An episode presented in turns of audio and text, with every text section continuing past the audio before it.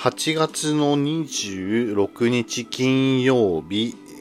第24弾8月25日木曜日分の、えーと、ニュースの収録をします。えっ、ー、と、昨日は、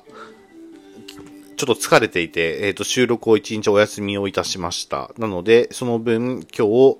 というか、今日26日になりますけども、26日に25日のニュースの収録をしていますので、あしからず、よろしくお願いをします。えっ、ー、と、今日の、県、今日の25日の、今日じゃないね、25日の県内版は、えー、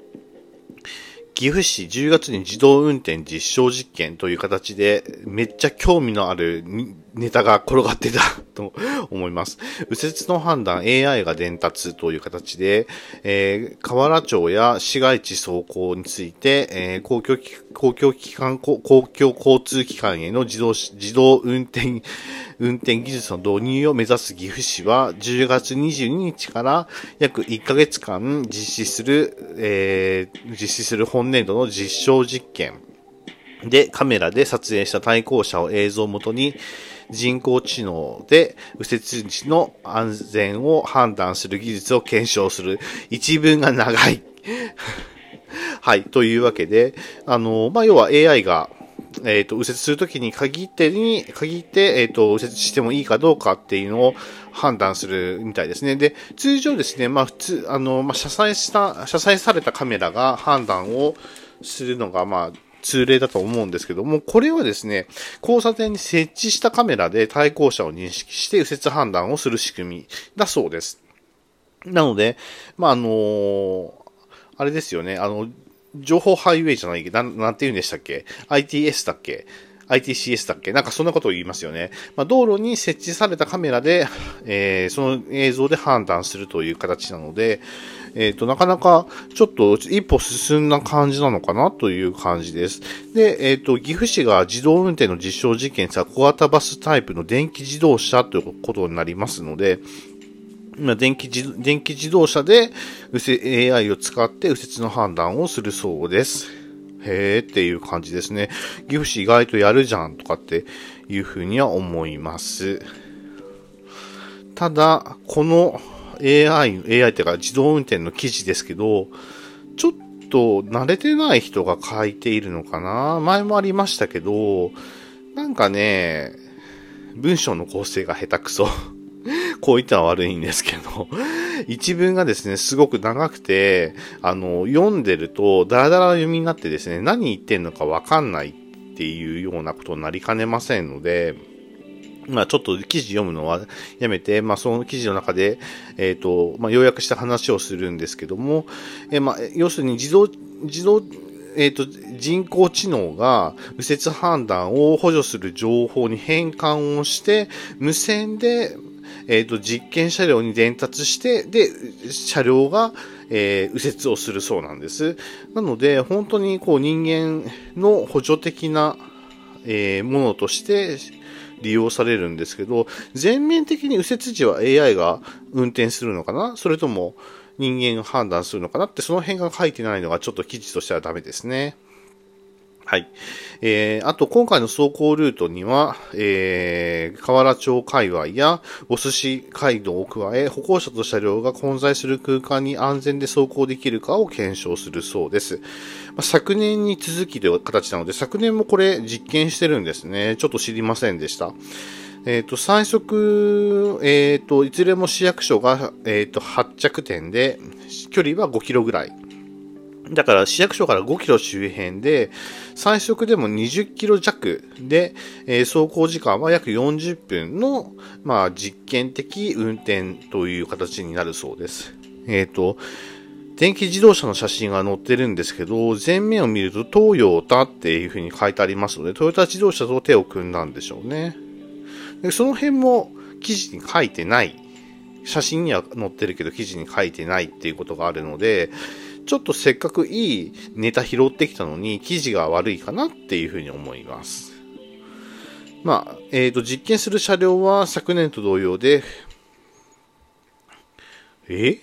フランスナビア社の小型バスアルマって書いてあるけど、めちゃめちゃ写真にはトヨタって書いてあるんやけどね。ナビアとは書いてないと思いますよ。まあ、その辺どういう風になってるのかな？で、なんでわざわざフランスの車両を使うの？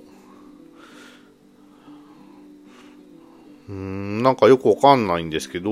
運転席にハンドルがない車両を使った公道での走行に県内で初めて成功したって書いてあるけど、いつ成功したのか書いてあらへんし。まあその辺、まあいろいろとちょっと記事が悪いですね。せっかくいいネタ拾ってきたのに、各記事が悪ければ伝わる、ものが伝わらないっていういい例になってしまいました。じゃあ次行きます。えっ、ー、と、自動、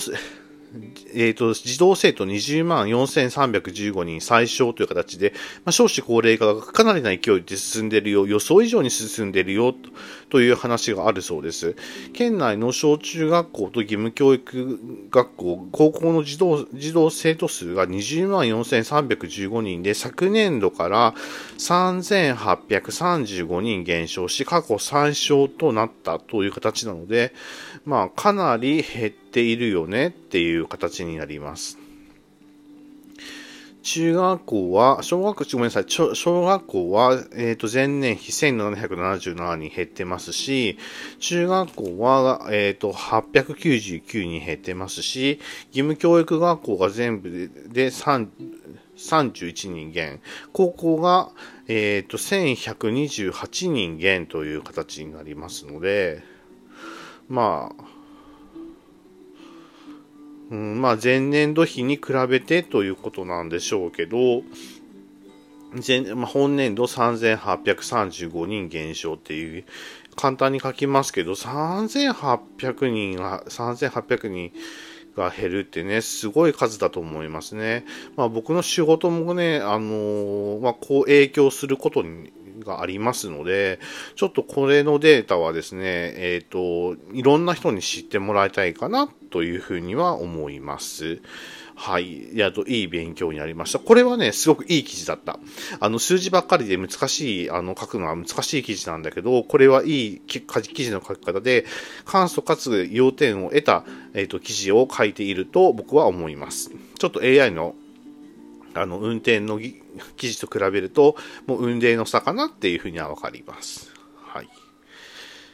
はい。えっ、ー、と、もう7分経っちゃった。はい。もう、県内版はこれでおしまい。えっ、ー、と、性能地域版に行きます。性能地域版は、えっ、ー、と、えー、クレヨンを再生、SDGs 考えるという形で、えっ、と、親子で笑って学ぶ SDGs を、えー、アルプラザ鶴見で、鶴見、昔の鶴玉鶴見玉越やね、鶴玉で開いたそうです。マーブルクレヨンのワークショップを参加したという形で、マーブルクレヨンって何？マーブルクレヨン作りを楽しむって書いてありますけど、えっ、ー、と、古いクレヨンの包み紙を剥がして細かくカットした後、えっ、ー、と、配色を考えながら楽しそうに並べた。その後レンジで溶かしてから固め、独自の彩りの再生クレヨンが出来上がると、驚いた様子で手に取り、なるほどね。もうちょっとちっちゃくなって使えなくなったクレヨンを、要するに2個1、3個1、4個1っていう風にするね。石鹸と一緒ですよね。石鹸も同じようにですね、あの、まあ、レン、まあ、レンチンするのにコツがいるんですけども、まあ、一応油の塊なんで、レンチンして2個1にしたりとかするんですよね。なるほど。いいことをしましたね。クレヨンだったらね、ま、まさしく油の塊なんでね、面白いクレヨンが上がる、出来上がるでしょうね。そのクレヨンを使ってっていう形ですね。なるほど。まあ、SDGs の一つなんだなっていう風ですね。はい。サポート者、機能、えー、機能体感という形で、たるい書ですね。えー、これは、警察のたるい書ですね。が安全運転サポートの、えー、続き販売などの協力を得て、えー、高齢者交通安全大学校に通う地域の年寄りの40人が参加したという形ですね。自動、えっ、ー、と、衝突軽減ブレーキなどの機能について、えー、説明を受けた後、時速20キロで走る助手席に試乗して体験をしたという形ですね。最高時速6キロの電動椅子鈴木セニアカーにも試乗したという形で、はい、これもいい経験だと思いますね。子供たちばっかりじゃなくてね、あの、ご年配の方にもね、えー、ちょっと、えー、体験をしてもらうっていうことがいいと思います。はい。えっ、ー、と、大野町、えっ、ー、と、検討委員会立ち上げっていうのは何の話かっていうと、小中高の適正な配置議論という形で、児童生徒数の減少を受けて、大野町は小中学校の再編を向けた適正な規模や配置を議論する、えー、超、超小中学校の学校あり方外部検討委員会を立ち上げて、第1回を23日の、えー、町役場で、町役場で開いたという形ですね。委員会には保護者代表の町 PTA 連合会長や地域代表の広報委員のほか、学識経験者の、えー、移植、えっ、ー、と、食卓というか、移植を受けた約10人が、え出席したそうです。そうですね。まあ、人数が減っていくのに学校が減らないでなるとね、えー、スカスカのえー、学校になりかねませんので、その辺は、えー、どういうふうにしていくかっていう話と、大野町にはもう一つニュースがあって珍しいな。大野町、えーと、発展へ意見交換という形で、創生戦略検討委員会というので、えー、事業の改善点探るという形で、大野創生総合戦略検討委員会というちょっと行々しい名前の委員会が、えー、町役場であって、第2期王の創生総合総合戦略案について外部委員が10人が、えー、意見を交わしたそうです。このこの委員会にも学識経験者や地域中に産業界からなる有識者で構成をして、町が作成した人口減少の課題に向けた総合戦略について、えー、年に1回程度実施しているという、まあ、提言について、ね、提言についての場を年に1回実施しているということだそうです。まあ、おのちょも頑張ったって。あ、もうこんな時間。はい。というわけで、おのちょ頑張ってます。それでは皆さん、えっ、ー、と、今日も明日も良い日でありますように、明後日も良い日でありますように。それでは、また次回にお会いいたしましょう。さよなら。